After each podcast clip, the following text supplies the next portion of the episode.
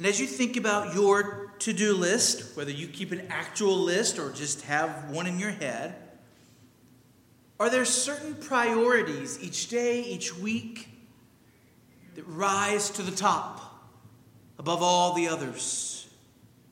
Are there certain non negotiables in your life that you protect so that nothing can encroach on them? This morning, we continue to learn from our Master, our Lord our Savior. And He is for us the very standard of what true, noble human life should look like. His life was a life of joy, indwelt by the Spirit, communing with His Father Jesus talked to his disciples about how the joy that was in him could also be in them. Jesus was a man who lived in joy. Jesus was a man of festivity, a man who turned water into wine, a man who came eating and drinking, unafraid to associate with the lower classes as well as the higher classes. To be around him was to be in the midst of glory. There was a joviality to the Lord Jesus Christ. Yet, he was also full of purpose and priority and intentionality. His face turned like flint to the cross to which he was headed. The life of Jesus on this earth was a well ordered life, a life in which there were certain priorities, certain non negotiables. He had come for a purpose. He was not in a hurry. He patiently walked each step laid down for him by his Father, but he was intentional. And how I pray that God would work in us so that we have this same blend of, of cheerfulness, of joviality, of joy, of happiness in God, blended with purpose, dead set commitment to mission and the will of our Father for us. Already on this day, he had preached the word of God with power and authority in the synagogue of Capernaum. Already he had cast out that demon who interrupted him in the middle of the synagogue service, his power on display. Already he had come to Peter's house, healed Peter's mother in law of her fever, broke bread with all in that house, enjoyed fellowship with them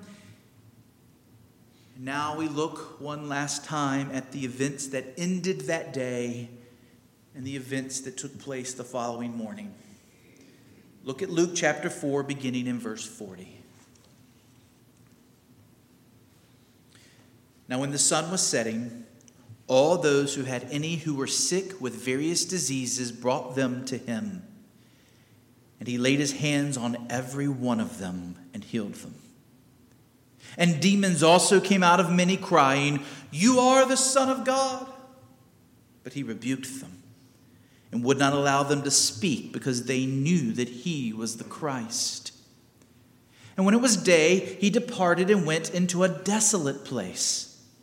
And the people sought him and came to him and would have kept him from leaving them.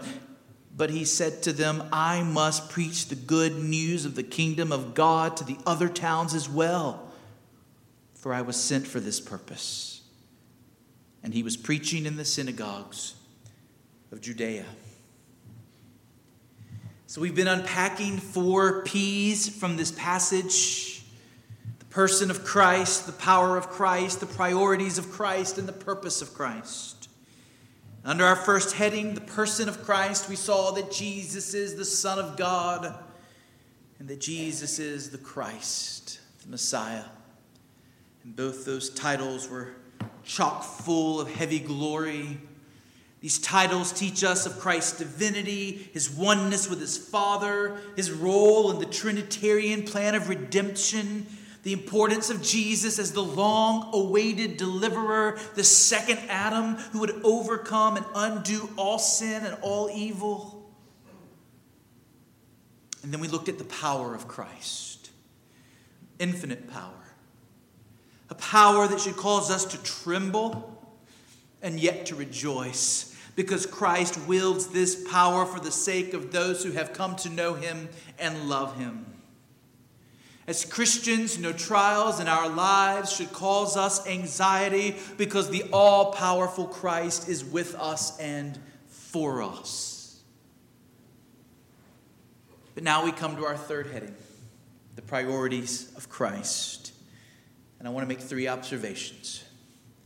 First, see the priority of loving others.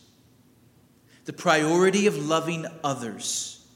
Jesus is at the end of this day, and it has been a busy day, and he is certainly physically weary. He's tired, but the people are lining up at the door, bringing him their sick, and he heals them. And notice that his healing was universal. Every person who came in need was healed. Everyone who came, none were turned away. There is no discrimination in the love of Jesus. All who come to him, any who come to him, whatever their background, whatever their sins, whatever their needs, he is able and willing to do them good. Mount Hermon, this is good news for us this morning. All who come to Jesus finds that, find that he receives them. Come, ye sinners, poor and wretched, weak and wounded, sick and sore. Jesus ready stands to save you, full of pity, joined with power. He is able, he is able, he is willing, doubt no more. This is how Jesus received the sick and the demon possessed in Capernaum. And this is how he has received us who are now believers. And this is our model of true priority. Whatever else may characterize our lives, we must be marked by a love for others.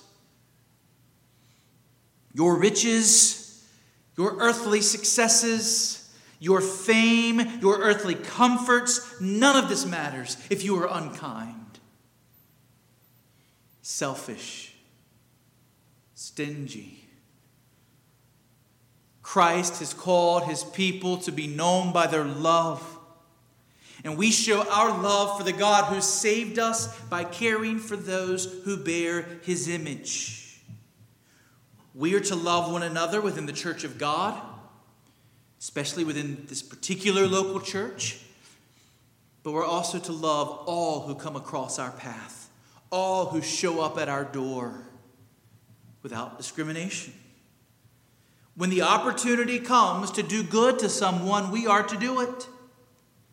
When we can receive someone in need, we are to receive them.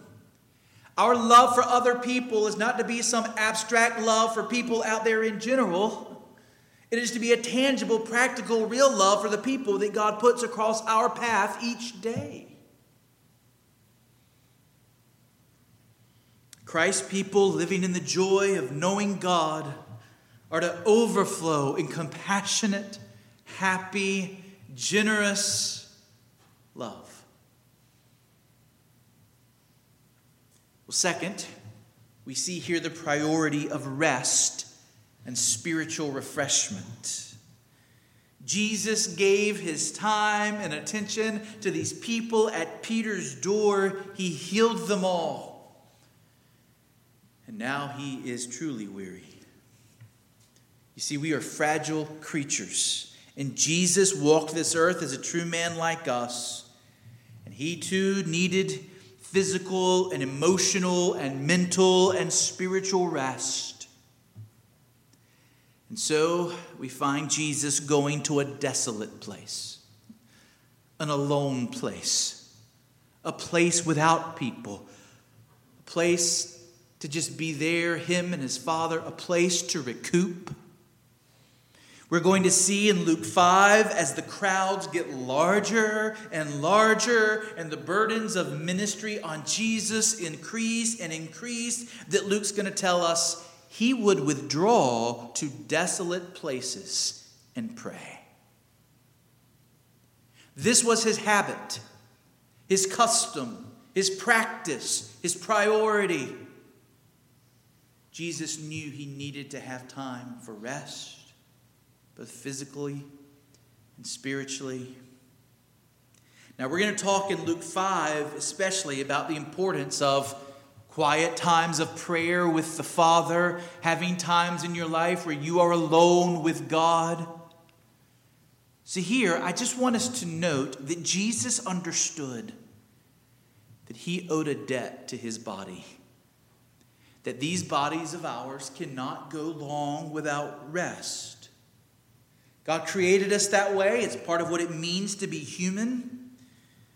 One application for us from this passage and the example of Jesus is that even as we give ourselves in love to others, even as we fulfill the callings God has given us, we must see the importance of rest.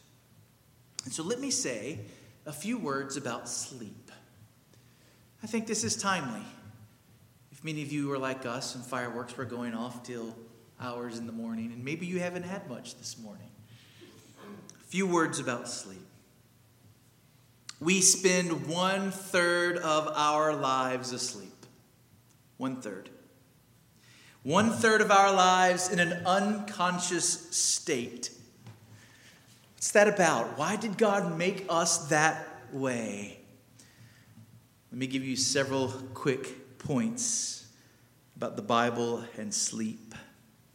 First, know that sleep is a gift from God to humble us and to teach us faith in Him. The fact that our bodies grow weary, the fact that our bodies need rest, are a helpful reminder to us that He is God and we are not. And it is when we are asleep that we are most vulnerable, unable to control what is happening around us, which is why in Psalm 3 this morning we saw David say that basically, I'm going to sleep, I've got enemies all around, all I can do is trust my God, that He'll protect me. Fred Sanders says, at the very least, sleep is a good opportunity to entrust yourself, your entire self, to God's care. You are trusting something when you lay down your body, and with it, the control of your conscious mind. That moment when you consciously choose unconsciousness to let yourself go is a daily opportunity to relinquish control to a God who you have to trust. And in Psalm 4, verse 8, we read, In peace I will both lie down and sleep, for you alone, O Lord, make me dwell in safety. So, sleep is part of what it means to be human, even for our Lord Jesus Christ. Second, consider that the tendency to neglect sleep may be an expression of pride and self reliance rather than faith in God. I believe this is one of the reasons why God made us as people who need sleep. To remind us that we're to fulfill our callings in the strength that He provides. Could it be that maybe we sometimes neglect sleep because we're acting as though we don't need it? As though this is a gift from God for us to ignore? As if the strength He gives us in our sleep is unnecessary? There's something humble and full of faith about laying yourself down on your bed and receiving God's gift of sleep. Reminds us of Psalm 127, verses 1 through 2. Unless the Lord builds the house, those who build it labor in vain. Unless the Lord watches over the city, the watchman stays awake in vain. Listen to this. It is in vain that you rise up early and go late to rest, eating the bread of anxious toil, for he gives to his beloved sleep. In other words, the person who thinks that it's all on his shoulders, that he has to figure it all out on his own, that he has to carry all the weight, that he has to solve all the problems, that person's going to neglect sleep. And he's going to live in anxiety. And he's going to go around trying to get everything right until his blood pressure skyrockets and he burns out and dies. But for the Christian, we're to know that God has only called us to be faithful to do what we can do, trusting that it will be Him and not us who ultimately builds the house. We are to find that we carry out our work in faith, trusting God. And it is in trusting God that we're able to have peaceful sleep. And I love that we are called here His beloved. He gives His beloved sleep because what else can give us sweeter sleep than realizing I am loved by Almighty God? What have I to fear? Third, let's acknowledge that there are times when it is needful and appropriate to sacrifice sleep for God's glory. I think that's what's occurring in our passage here this morning. We see the Lord Jesus Christ probably up most of the night into the wee hours of the morning, healing people, caring people, having conversations with these people. Love compelled him to sacrifice sleep. And later in the Garden of Gethsemane, Jesus will say to his disciples, Sleep and take your rest later on. See, the hour is at hand, and the Son of Man is betrayed into the hands of sinners. Yes, it's the wee hours of the morning, but Jesus says, This is not a day for sleep. In Luke 6:12, we'll see that Jesus often sacrificed sleep in order to pray. We're told there, in those days, he went out to the mountain to pray, and all night he continued in prayer to God. All night he continued in prayer to God. So, yes, there are times when it is good, there are times when it is right to sacrifice sleep, but always understanding that we are creatures and that when we forsake sleep, we will owe a debt to our bodies that needs to be repaid. And thus Jesus goes and finds a desolate place. Well, fourth, consider that laying yourself down to sleep is good practice for death. Every night, as we receive the gift of sleep, we have the opportunity to practice giving ourselves into the hands of God in the way that we will at our last breath. The Bible often compares death to sleep. And Christians who die in the Lord are said to be asleep because their bodies will get up again and be glorified and be reunited to their souls on the last day. So each time that you sleep, it is preparation for entrusting your soul to God when you die. Maybe you learned the same prayer that I did when I was a child. Now I lay me down to sleep. I pray the Lord my soul to keep. If I should die before I wake, I pray the Lord my soul to take. It's practice. Fifth, one key to a good night's sleep is faithful hard work during the day. This is why we're later going to see the disciples and Jesus on a boat on Lake Galilee terrible storm going on. The disciples are afraid for their lives. And where's Jesus? He's asleep in the boat. Why was Jesus able to sleep through this terrible storm? Yes, because he trusts his Father. Yes, because he's not one bit afraid. But also because he has been so busy. He has been giving himself, wearing himself out and preaching and healing and caring for so many that when he finally gets his disciples in a boat and they get away from the crowds, what happens to Jesus? He goes to sleep. And he's sleeping so, so hard that the storm doesn't even wake him. Ecclesiastes 5, verse 12 Sweet is the sleep of a laborer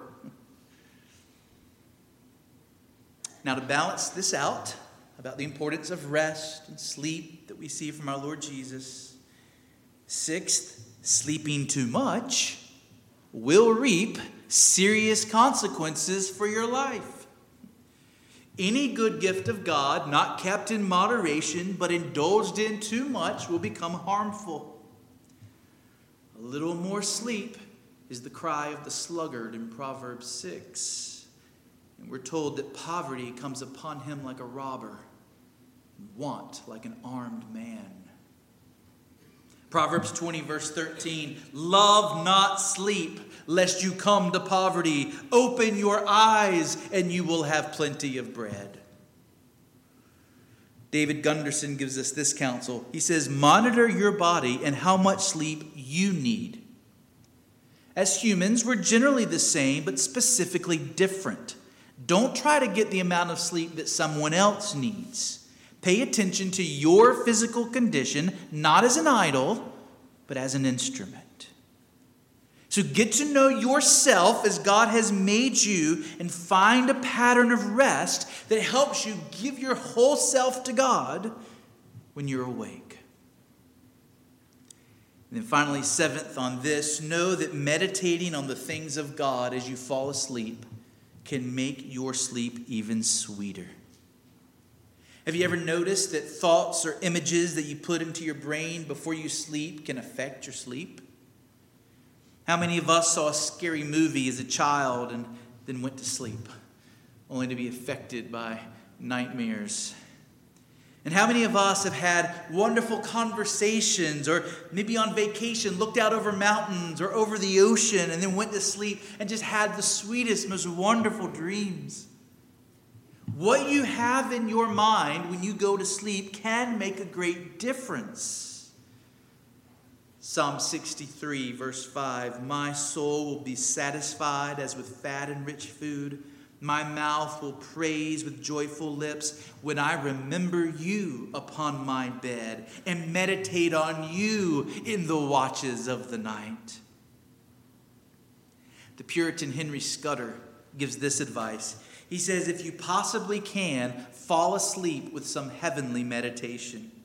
Then will your sleep be more sweet, more secure, your dreams fewer or more comfortable. Your head will be fuller of good thoughts, and your heart will be in a better frame when you awake, whether in the night or in the morning.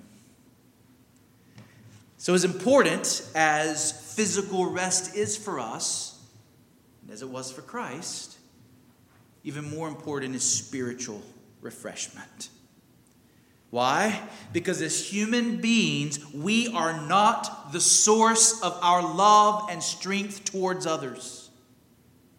God is the source of our love and strength towards others. We are the pipe, we are the conduit through which His love runs. We are like a water hose with one end connected to our God through faith in Jesus, the other end commissioned to pour out love and mercy and truth to a world that badly needs it. But if the, the hose gets disconnected from the spigot, it can no longer fulfill its purpose. As God, Jesus is a never ending well of love and goodness. But Jesus walked this earth as man, not drawing upon his divine resources. And therefore, he, like us, had to look to his Father to give him all that he needed for each day of ministry. Here is why Jesus is constantly going off to be with his Father.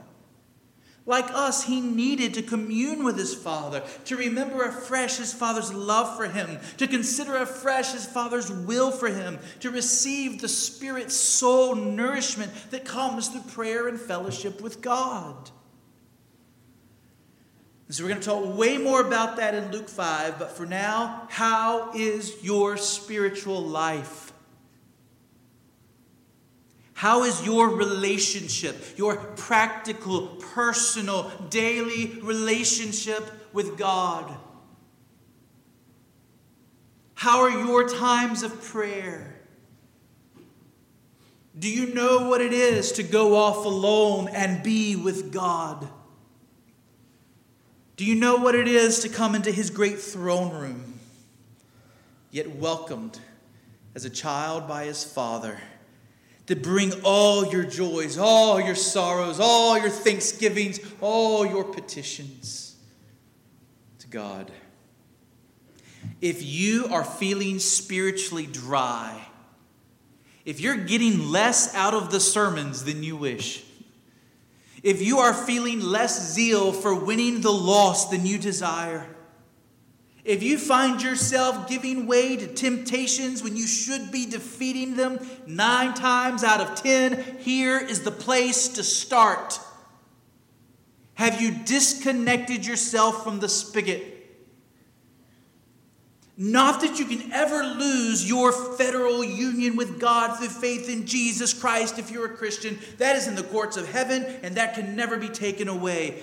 But just as a couple can be married and still not be talking to each other, there can be seasons in our lives when we turn ourselves away from the God who saved us, when we withdraw from Him, when we find ourselves speaking to Him less and less. And when we do that, should we be surprised that our spiritual lives suddenly feel like a desert? See the example of Christ. See the priority that he placed on spiritual refreshment. Let us repent of prayerlessness. Make communion with God a priority. So we've seen the priority of loving others, we've seen the priority of physical and spiritual refreshment. But even these priorities fell under a greater priority, an overarching priority for our Lord Jesus. We see it in verse 43. Verse 43 when the people of Capernaum want Jesus to stay with them. They want him to minister to them. And Jesus says, I must preach the good news of the kingdom of God to the other towns as well, for I was sent for this purpose. The overarching priority of Jesus Christ was the same as it should be for us. His priority was to do his Father's will. Jesus was on earth for a purpose he had been sent, and he was to accomplish the mission his father had given him. So, also, Mount Hermon, let us learn from the Bible those overarching purposes that God has given to us. There's a reason why God didn't save you and then take you to heaven. He left you here for a reason. There are commissions that have been given to us as the church of Christ, a will to fulfill. And then let us see our own specific callings, our own specific avenues that God has given to each one of us through which we are to fulfill those big commissions and callings. Our priority must be to do the will of our Father in heaven. Which brings us to the end of this study and our final P the purpose of Christ. What is the reason for which Christ was sent? What is the great mission that he was to accomplish?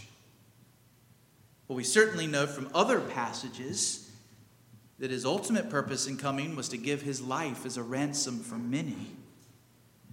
That in the cross, with the subsequent resurrection, the wise plan of God to glorify his grace and mercy would be brought about Jesus came to die.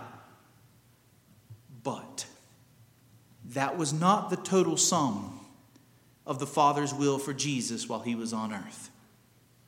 There is a reason why Jesus didn't come to earth in his mid 30s and go straight to the cross and die.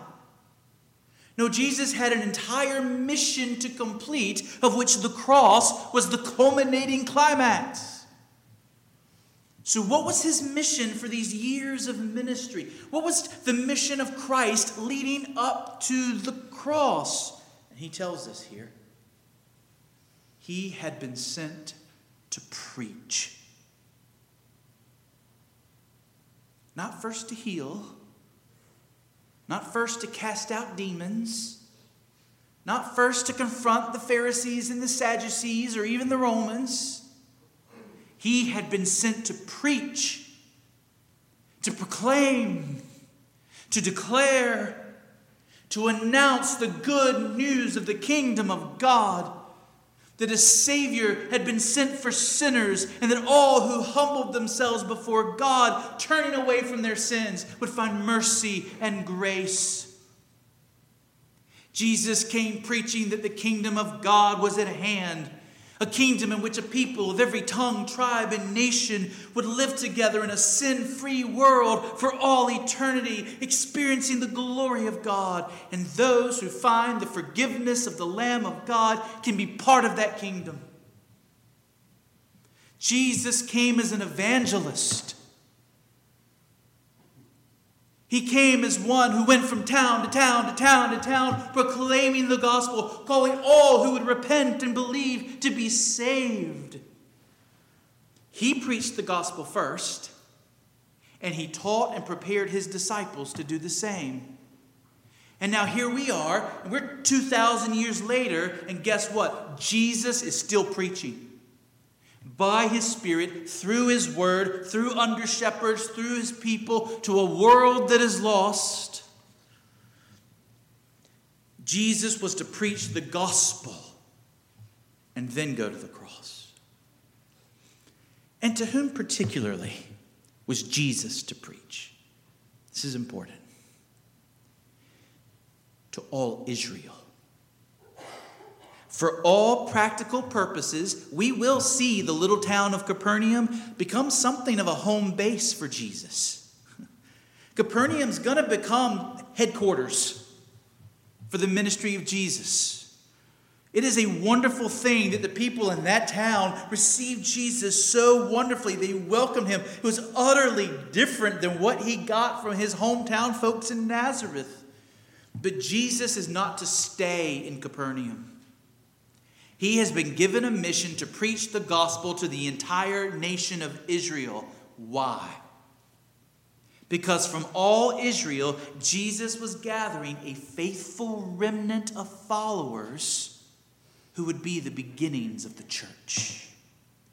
And in 70 AD, when God brings judgment on Israel for rejecting the Messiah, when God destroys that nation and brings the old covenant to an end, there will be not one part of Israel that can say, But we didn't know.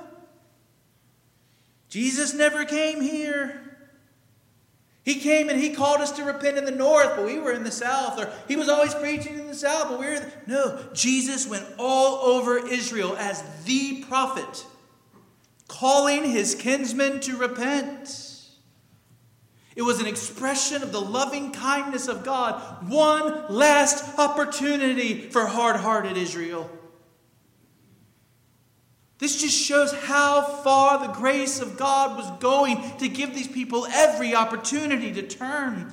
Jesus will later tell a parable about the master of a vineyard who keeps sending his servants into the vineyard, prophets like Isaiah and Malachi and John the Baptist. And when they were rejected, the master sent his very son. Here was the last opportunity for Israel to return, to repent, to come back to her God. And this reveals the justice of God and the judgment that Israel experienced in 70 AD.